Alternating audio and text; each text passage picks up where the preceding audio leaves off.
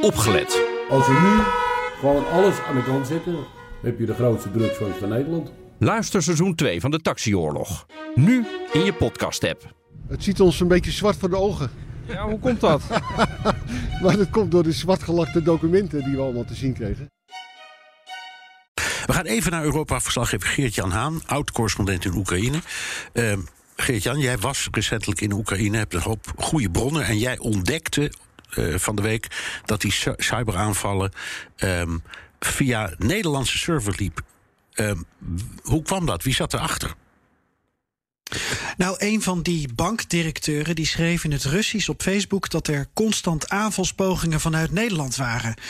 Ja, toen ben ik dat gaan uitzoeken. Uh, om tien over elf uh, s'avonds uh, met de cybersecurity experts gebeld. tot drie uur s'nachts ben je dan die DDoS aanvallen aan het monitoren. Dat zijn van die destabiliserende aanvallen. En wat blijkt nu? Dat er een server in Nederland is gebruikt bij die cyberaanval. Het gaat om een vrij dubieus techbedrijf genaamd SKB Enterprise. Dat kantoor houdt in Amsterdam en servers heeft in Wormer. En dat laat zich dan dus inhuren en dat host die bewuste server. Eerder hebben ze ook al een extreem rechtse organisatie in Nederland gefaciliteerd, genaamd Vizier op Links. En deze Nederlandse partij heeft ook phishing sites gerund. En op verzoek van de politie is de server nu offline gehaald.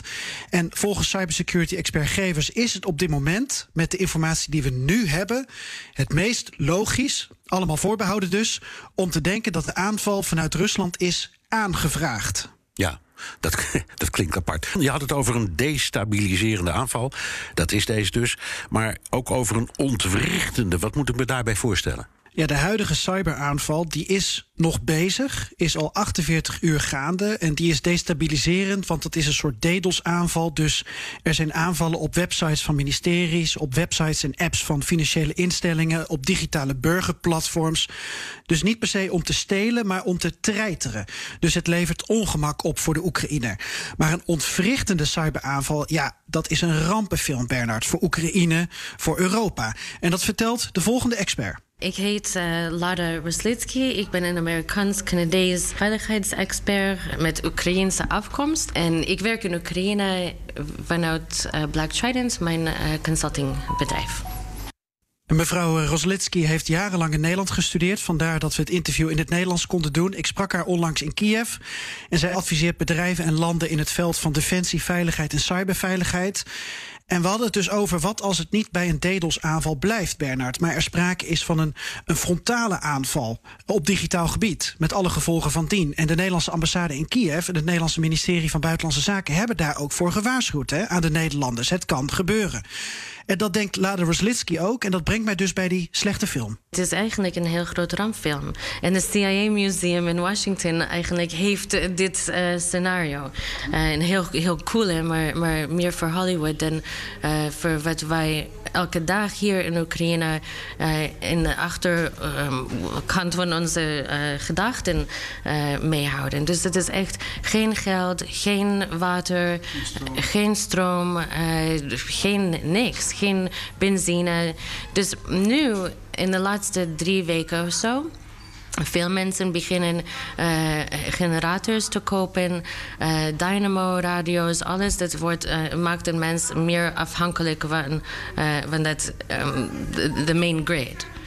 Uh, ik ook. Zo so shortwave radio, longwave radio, dat is alles wat veel mensen uh, hebben al. En als wij geen stroom hebben, dat betekent geen internetconnectie. Dat betekent geen uh, gesprekken. Dat betekent um, dat mensen nu zijn heel veel um, die satellite-telefoons al zijn bijna uitverkocht in Kiev. Ja, communicatielijnen platleggen, dat is op dit moment misschien wel de grootste vrees van Oekraïners. Toen Rusland de Krim annexeerde, was vlak daarvoor ook een cyberaanval. Hè? Dat was DDoS, volgens mij. We hebben het nu over iets groters wat mogelijk zou zijn. En als dit scenario uitkomt, en als het dan inderdaad uit de koker van het Kremlin komt, dan kan het ook gepaard gaan met een fysieke aanval. En Oekraïne is deels afhankelijk van het Russische elektriciteitsnetwerk. Denk aan uh, uh, kerncentrales die er nog zijn, zoals Tsjernobyl, kerncentrales in het zuiden van Oekraïne. Je moet er niet aan denken dat zo'n aanval plaatsvindt, digitaal, met, met een ja, ontwrichtend effect dus, Bernard.